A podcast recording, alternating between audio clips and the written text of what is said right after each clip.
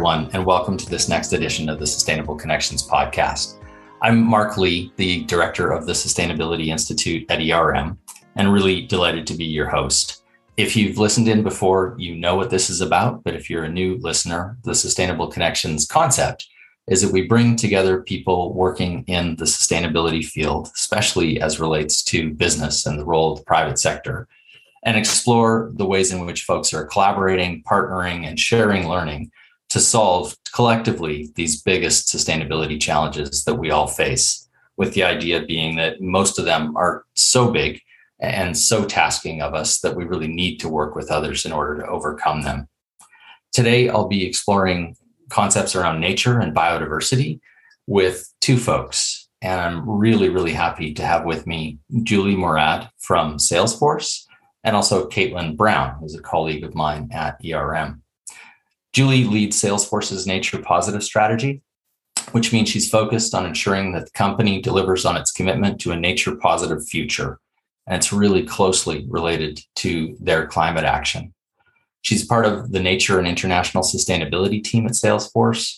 And that means broadly, her work focuses on halting and reversing nature loss by reducing Salesforce's nature impacts, leading restoration at scale, and accelerating customer success and the global nature positive movement. We're going to get into all that and explain a bit more about what all those words and commitments mean as we move forward, but also to give you a bit of background on Caitlin. She's a managing consultant inside ERM's corporate sustainability and climate change team. She started her career in the retail area of industry, helping to develop sustainability strategies across climate action, food waste, the circular economy, community impact, and biodiversity. Since being at ERM, she's really thrown herself into this nature and biodiversity work and really helped shape our new nature service line. Uh, she works with corporations globally to understand what nature means to their business and how this can contribute to their long term business resilience. So, two fantastic folks to explore this topic that is still pretty new to many of us, I think, especially in a corporate setting. So, Julie and Caitlin, that's the bios. You know, anybody can read these and they can find more about you online. But I'd like each of you to add a little bit to my introduction of the two of you. I'd love to know how you ended up in nature focused roles at a point when nature focused roles are just starting to appear and the nature and biodiversity field is kind of only just coalescing. And then you're both working on nature, you both still have climate in your titles. And there's a really close relationship between these things. And I wonder if you can explain a little bit why. And Julie, can you open that up? Happy to. Thank you for having me here today. Um, it's great to have this conversation with you both. So, how did I get here? it's a great question. Sometimes I ask myself that. I feel very lucky to have been at Salesforce for the past seven years and have done a variety of roles within the climate space and ESG reporting side. And Salesforce is a company that has been investing in sustainability for a number of years. So we've had full sustainability program, but what we didn't have was a defined nature program. And so I feel very lucky that I've been part of the team at this time. I feel like it's just great timing. Um, I've had this ESG background, as I said, and helped develop Salesforce's ESG strategy and helped incubate that program within the company. And so I'm able to bring that skill set to nature, which we know is a really um, hot topic right now, is a topic that's gaining a lot of traction, is a topic that's going to be seeing our boardrooms, if not now, then very shortly.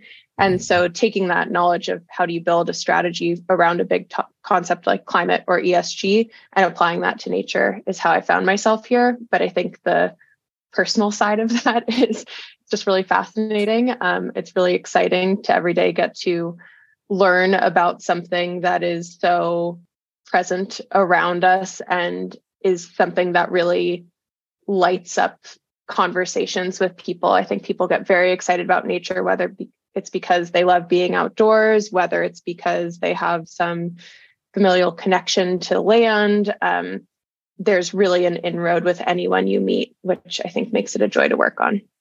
That's really interesting. I do see that difference in the conversations I have with people about the climate versus nature elements of my work. And climate, for all we do know and understand about its pressures, can still seem abstract and remote, and individuals don't quite know how it connects to them whereas nature is present somehow for all of us. I guess, Caitlin, that's a decent pass to you. How and why is nature present for you? How'd you end up doing this work as well? Thanks for the introduction, Mark, and great to be here. My core focus at work and personal life has always been moving towards nature. I spent a lot of time growing up in the garden with my mum, who's massively keen on getting children outdoors and excited about the space around them. And when I went to university to study geography, I always imagined after that I'd have to don the dungarees, get really involved in conservation, heavy work, put on some welly boots, and get physically active.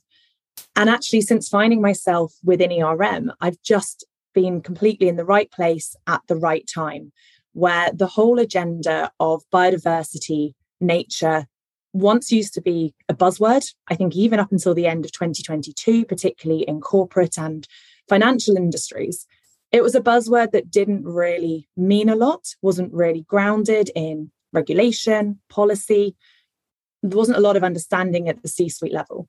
And all of a sudden, in, the last 18 months, there's been a significant shift with the Global Biodiversity Framework being launched at the end of last year. A lot of the pieces of the puzzle are actually coming into place at a really, really impressive rate. And a lot more action is expected. And I've thrown myself at that. I want to be at the heart of it. I care deeply passionately about having access to nature in our personal lives. But I also have that awareness, which a lot of my colleagues at ERM do, many of whom have got doctorates, PhDs in conservation, ecology science. We have that understanding that we already interact with nature every single day, whether that's through our pension investments, purchasing decisions, the air that we're breathing, we're already relying on it. And businesses are relying on it too. The risk is there. And I really want to be at the heart of helping business manage that risk, not only for their own benefit, but for the benefit of society. Julie, I want to hear why Salesforce is doing this work. I mean, I know the company reasonably as an outsider, and I do admire it as a sustainability leader. And it seems you're extending that leadership now as one of the early companies eh, digging into the nature and biodiversity agenda, maybe especially in technology, where the footprints and the direct impacts just aren't so big. So why? You know, why is the company leading into the nature agenda the way that it is? How do you decide maybe what benefits does Salesforce hope to derive from doing this work? Great question. So I think why Salesforce, why a technology company? It's something I hear a lot. Salesforce has been on our sustainability journey, as you alluded to, for over a decade. We've had a number of programs that have supported nature, either embedded within other programs that we run or a bit more explicitly. So, have many investments in nature based solutions as part of our commitment to net zero. We've helped stand up 1t.org in partnership with the World Economic Forum, so focusing on forest ecosystems and the importance of them, um, both from a biodiversity perspective as well as from a carbon sequestration point of view. We have an ocean sustainability program. So we had all these pockets of programs, but they weren't brought under one umbrella. So that was where our nature team was formed. And I think the reason why it's recognized as something that needs a dedicated team, that needs a dedicated strategy and action plan behind it is because, yes, we have the climate crisis and we also have this biodiversity crisis on our hands. And the two are reinforcing one another negatively at this point in time, but have the power to positively reinforce one another. If we can have intact carbon sinks that are are healthy forests, healthy oceans, that will help us address the climate crisis. If we can prevent some of the worst effects of climate change, we can make sure that that nature stays intact. And so we see it being integral to society around us and also integral that a company needs to be making strategic decisions based off of a very strong understanding of its risks, opportunities, impacts, and dependencies so really you know as as a technology company but more so as a company that is here to help other companies other organizations think about what does connecting with their customer base look like? What does it mean to be a business of the future? Integrating nature into that is a no brainer if you fail to do that you're failing to create a business that is is fit for the future. So i think in terms of benefits we hope to gain from that there are of course the climate benefits that I mentioned, like carbon sequestration. but I think nature also allows us this opportunities to support biodiversity, of course, but also to support people and livelihoods that are dependent upon nature. For listeners who might not know 1t.org, it's the uh, 1 trillion trees movement. And if you go to 1t.org, you'll find information about what that all means. And Salesforce has been a big backer. And, Julie, just want to stick with you on this interconnection again, climate and nature. And I'm sure the answer is going to be both. So I need you to help me unpick it a little bit. But many organizations and people have been working longer on climate than on nature and biodiversity. And I think it's it's definitely the more embedded in corporate strategies today. I think there's this growing realization that that climate can't be solved without protecting biodiversity. So is is either one more dependent on the other to to deliver results? Are we actually going to flip this around so that it's biodiversity first, climate second? what I hear from folks is we haven't prioritized nature and biodiversity alongside climate in the way that we should. We haven't valued nature as we should. There's a lot of momentum in that direction. What a great time to be in the sustainability field and to be thinking about these two issues together. And I think a lot of professionals at this point in time are saying, whether that's coming from sustainability departments or other parts of organizations, whether that's finance or procurement, you know sometimes you're hearing ah, another topic to consider and integrate and manage that's too much. We're just getting our hands around climate. You know let's solve that first and we'll come back to nature um, you're seeing at the government level as well which is very concerning. We can't afford to put pause on nature. It needs to be integrated now. And as a sustainability professional i think that's quite exciting because we've already figured out how to integrate a massive topic like climate into our business decisions, which has helped pave the way for also thinking about how do we integrate nature in the same way. And so I think very practically what I'm seeing is, you know, we already have those relationships with our finance organization. We already have those relationships with procurement. We already have the relationships with legal and the legalese language that we need to insert into contracts with our suppliers. There's some very now low hanging fruit because of all of that hard work we've put in to address climate within our corporate environments that I think what a great on ramp for nature and we just need to need to seize this moment. Caitlin, you're you're part in a way of of um, the Salesforce story. You've been a partner in their work, helping coordinate ERM's inputs and insights to that. But you're also working with a range of other companies on the agenda.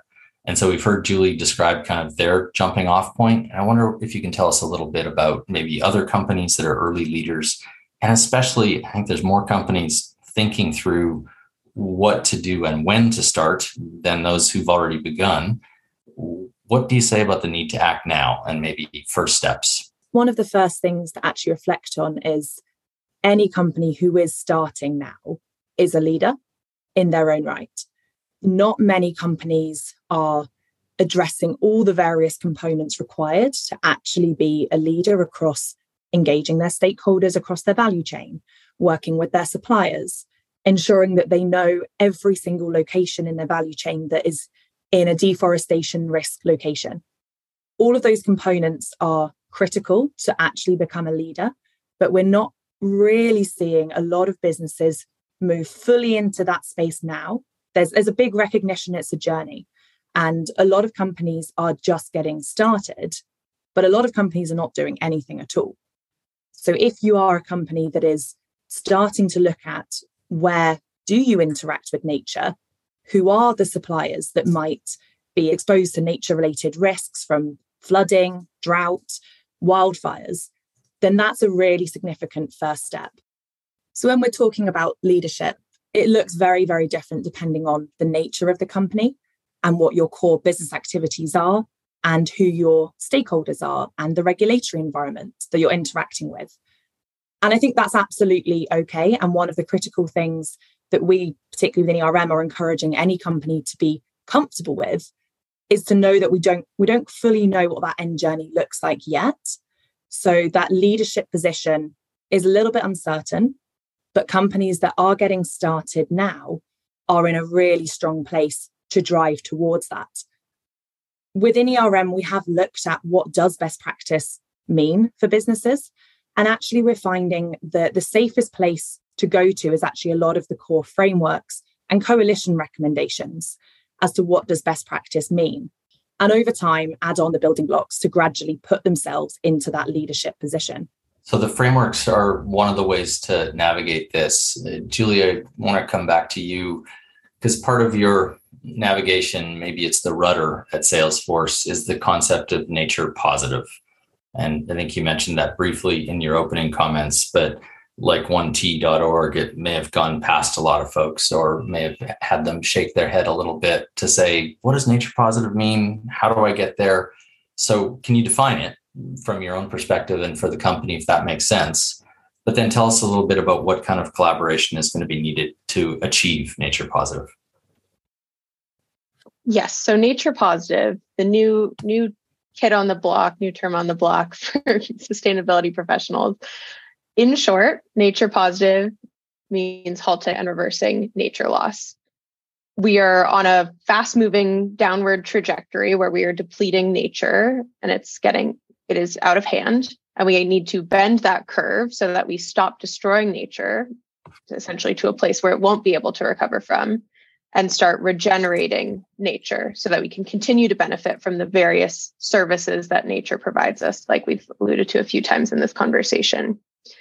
At Salesforce, well, we, we published a nature positive strategy, which is our set of actions around how we will halt and reverse nature loss and is very much integrated with our climate action plan.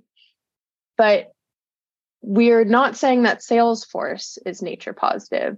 We're saying that our actions are contributing towards this nature positive future. So, a future where there is more regeneration rather than nature loss.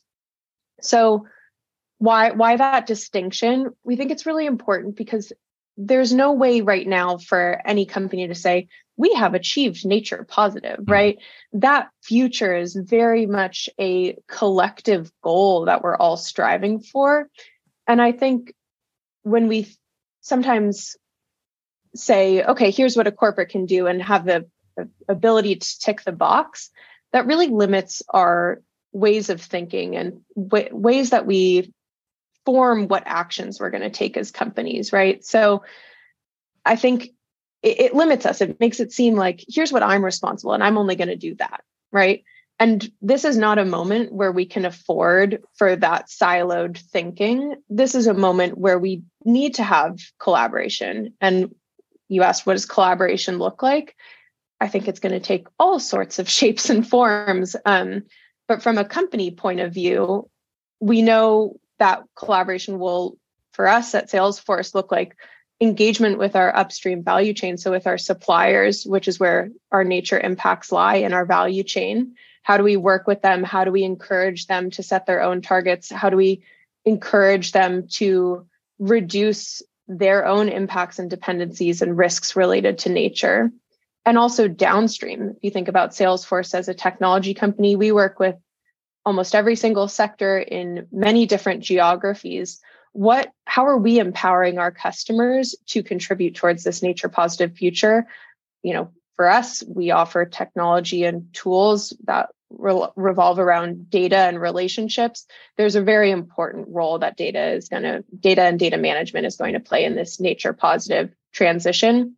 I think finally beyond upstream downstream there's a whole set of systems that we're all part of that absolutely need to shift. Advocacy is incredibly important to ensure that private sector action is complemented by a regulatory environment that essentially um, creates a positive feedback loop that incentivizes change that we need. So I really like the distinction that it's not about Salesforce being nature positive, at least not on its own, but rather contributing to a larger environment in which nature positive is possible. And you strayed already into value chain and the fact that it depends on working with your partners.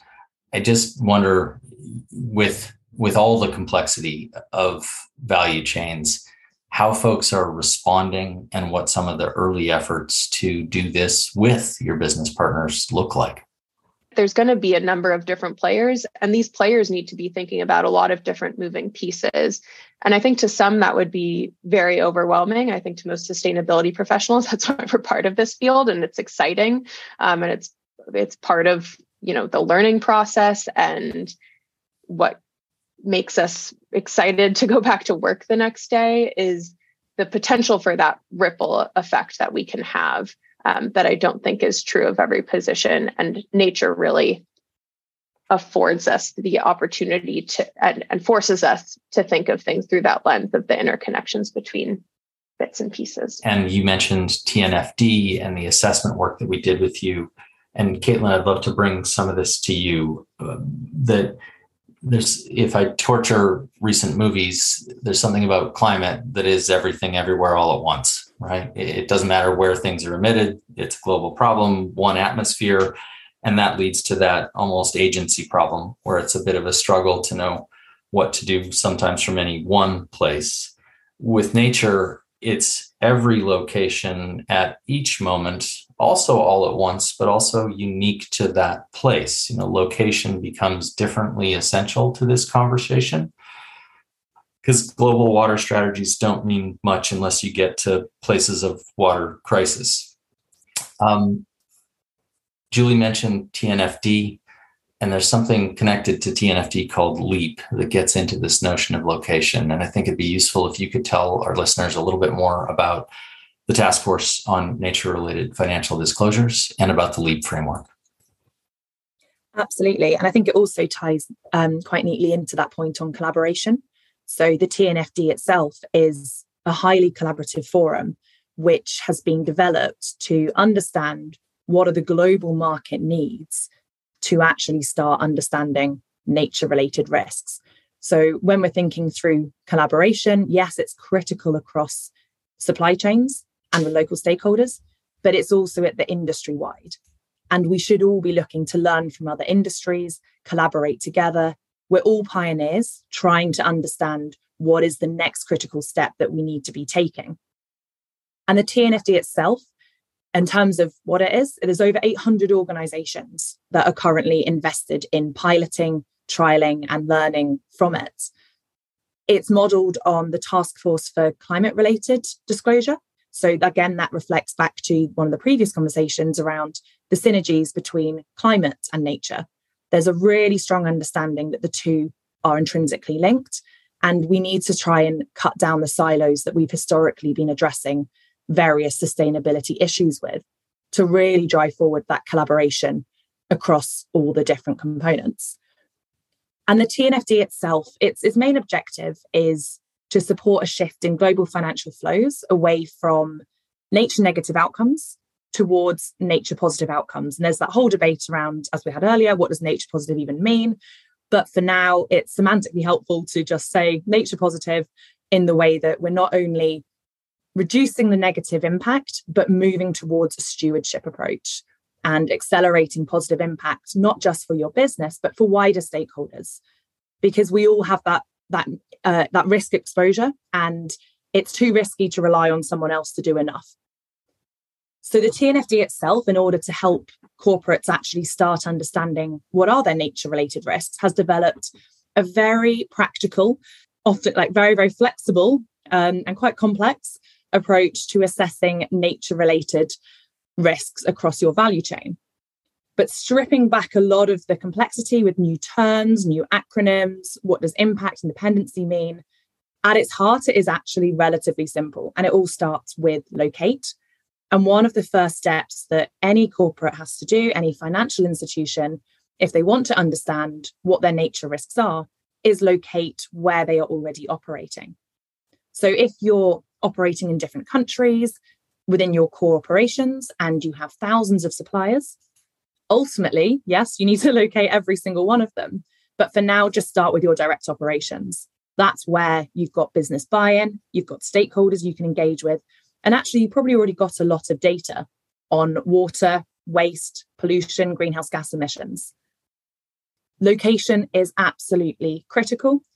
And it's not as hard as it might first seem. A lot of that data does already exist.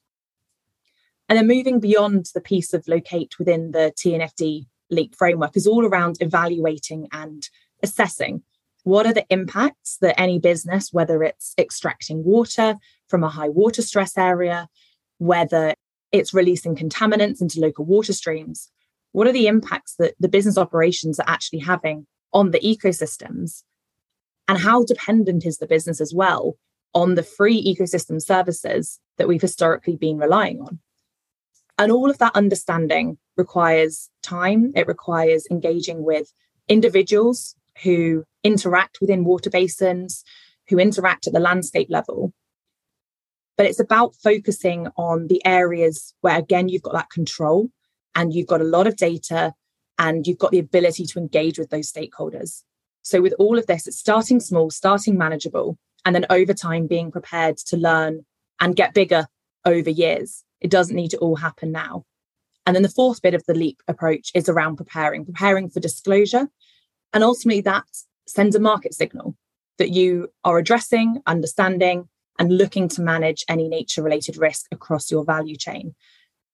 And LEAP itself is just one of many different frameworks. However, it is the one that we're seeing a lot of corporates particularly lean on because it does give a lot of flexibility. And what that means is dependent on where you are, how much time and money and business case buy in for nature there is right now, you can just get started and then over time reveal the risks and then start to invest more time to actually start managing them. Julie, you've been through some of this and we should stress TNFD isn't even final in the world yet. So many folks will probably know this, but the the, the first full iteration of, of TNFD is expected to be released this September. We're currently working with the, the last beta draft, if you will, that was put out in March. And we do expect the final version of TNFD to look very much like that last draft. But Julie, if we work from TNFD doing at least two things, kind of offering a recommended approach to how to assess nature dependencies and offering some disclosure guidance, can you tell us how you've used TNFD to inform what Salesforce has done, uh, even as it's been going through its own draft stages? We did an assessment using the LEAP framework, um, and that was helpful to us in terms of giving us a baseline of understanding. And I think what Caitlin said response to your question about nature positive being moving us more towards a stewardship approach is really interesting and right. At minimum, by aligning with the TNFD framework, companies are getting great data points, great insights into their footprint that can help them make decisions. At best, though, it's really forcing a company to think through the various ways and relationships that they have with where they operate which is a is is a fundamental shift in how we think about companies roles in society really in using the leap framework we were able to get better data than we ever had before on our nature related impacts and dependencies and then use that to really think critically about what is salesforce uniquely positioned to contribute towards this nature positive future right we've used the framework to help think about okay, within our direct operations, there's some really important things that we can do and work with our suppliers on, right? Especially around areas like water. But if we look at the full value chain and the full potential for influence that Salesforce has, that's why our p- pillar has three strategies. Of course, we are going to focus on reducing our nature related impacts, but we also see huge opportunities. We don't see as many risks on this side of the spectrum, but we see huge opportunities to lead on restoration and help accelerate our customers and we have some great data points now to back that up as well. Maybe not change, but at least reinforce that the direction we were moving in and the way we were evaluating things was correct, um, and push our thinking too as well as we as we saw where some of those locations we were operating in. Um, what are the considerations that we should have? And I think for me also, doing the assessment helped to bring other stakeholders internally along. Um, when we said we were doing the assessment, we leaned on our climate team to leverage data that we'd used for our TCFD work, to leverage data that we already had for our annual carbon accounting. Um, so it wasn't a huge burden on those teams that were helping us, but it really did help accelerate us getting those actionable insights related to nature we've been trying to help other organizations think about how to begin the journey. And we recently published a briefing that you were kind enough to be a kind of reader on pre publication. And we called that Prepare to Leap. And it was about updates to the TNFD and how to plan for the future. And it, it, outlines five steps in total that I won't go through. It's kind of everything from building nature literacy to collaboration. But if we can get, again, a little bit of insight from the Salesforce experience, which of the starting steps has proven maybe more challenging? And, and how did you how did you overcome that? Just some hints for others who are starting up this work. So, of the five steps, I think utilizing leap is probably the most quote unquote challenging, but I would say probably not challenging, but perceived as the most overwhelming because um, it's the biggest and perhaps the newest to folks. Those things might be true. And it is also balanced by it being a very useful exercise. It then reinforces the work that we're doing in other areas. So I think what's more attainable and where we started at Salesforce was building folks' literacy in nature, right? There's, as I said before, we all agreed nature is inviting to people. It's a great antidote sometimes to carbon and what can be really uh, feel very far and removed from folks. Nature feels immediate and I think is offers some really interesting entry points for people. And it also wasn't very hard to take stock of what we were already doing and identify what that low hanging fruit was or areas where we already had programs or relationships. And that then helped us to think about the LEAP framework as a really helpful tool, bring those team members on board that were going to help us as contributors to the process. Um, so I see that as a really helpful feedback loop. I also think in terms of what comes next, what's what's after LEAP, right? Now we have our a whole bunch of data points, as I said, related to risks, opportunities, impacts, and dependencies. That then opens the door for establishing governance controls within the company, which we already have a great track record on from the climate side of things and kind of a playbook. It allows for collaboration and figuring out what are those actions, there's no regrets actions, as folks call them, that can be taken today to contribute towards either halting or reversing nature loss. So I think there's plenty of great ways to get started.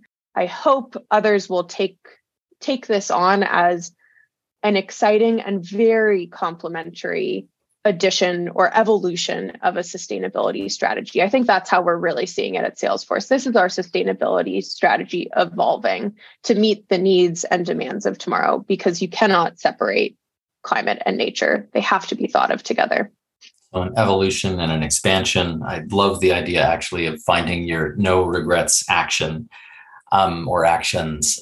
I'm struck that I think Julie, you effectively said leap is great, but it's also really intimidating at the same time as nature is inviting. And Caitlin, earlier you said leap is great. It's really practical. Oh, it's also incredibly complex.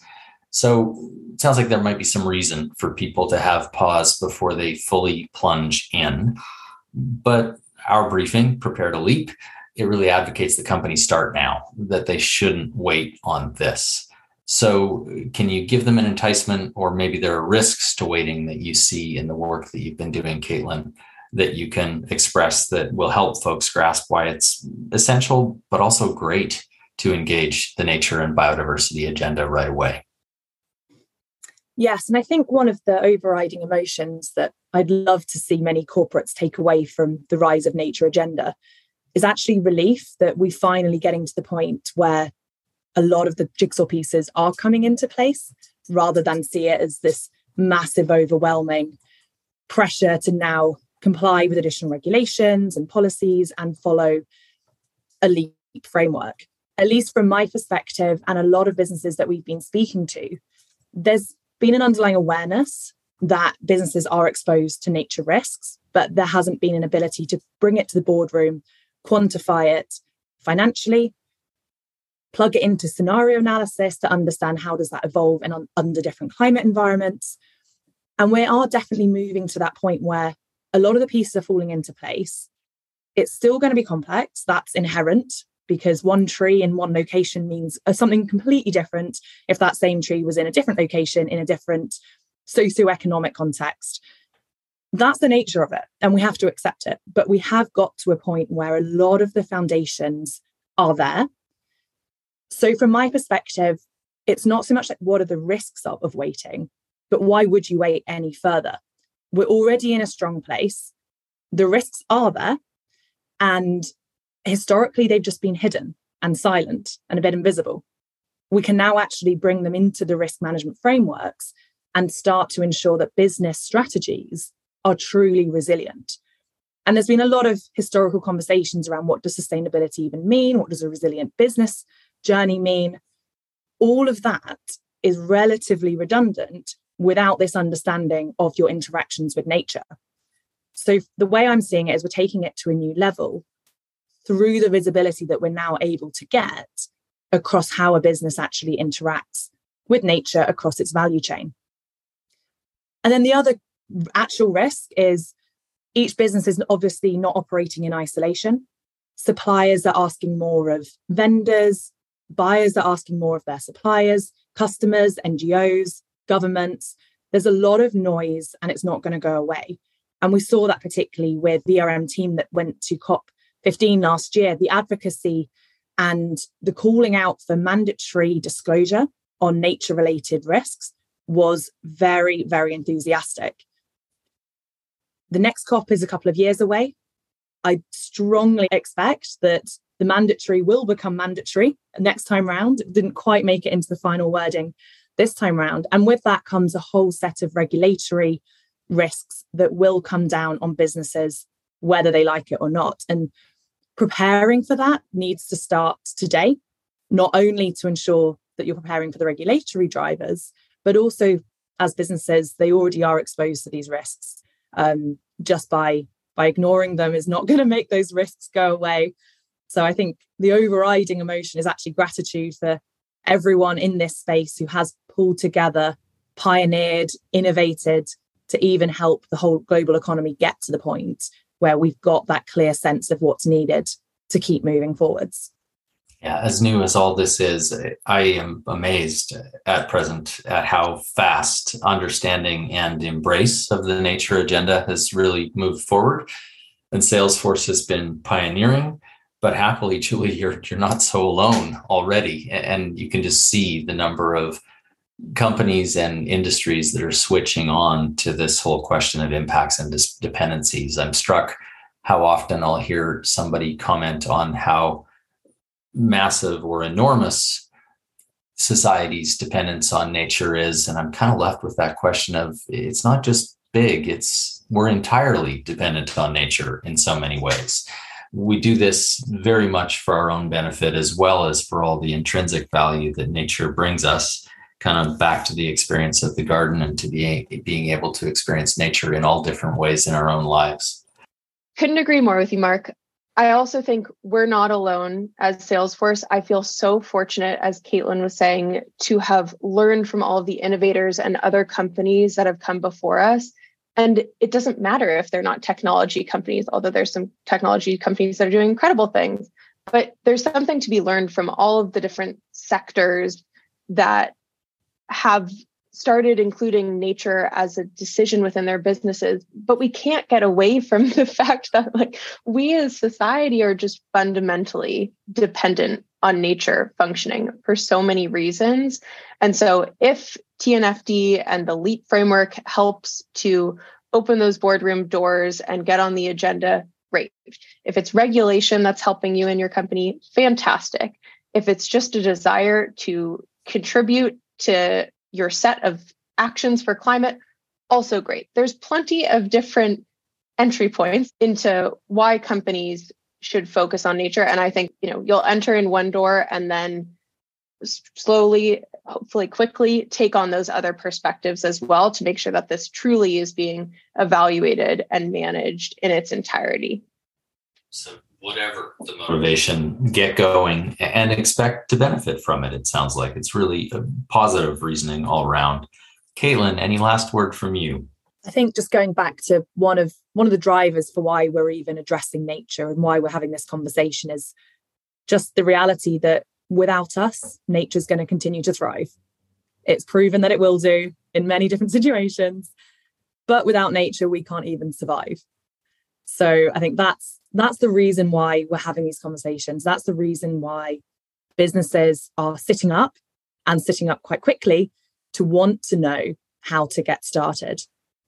So wow. leaving with that that last message of again, just get started. It's a journey. It's okay to not know everything. It's okay to be humble. And it's okay to learn from others.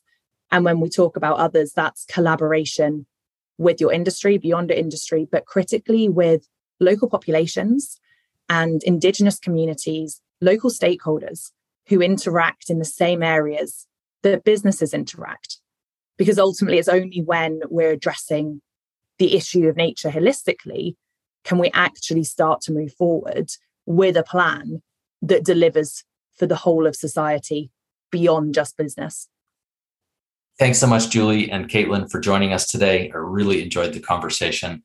Thanks to everyone out there listening in our audience as well. If you're enjoying Sustainable Connections, please subscribe to the show on the platform of your choice, and we'd love any feedback that you might provide.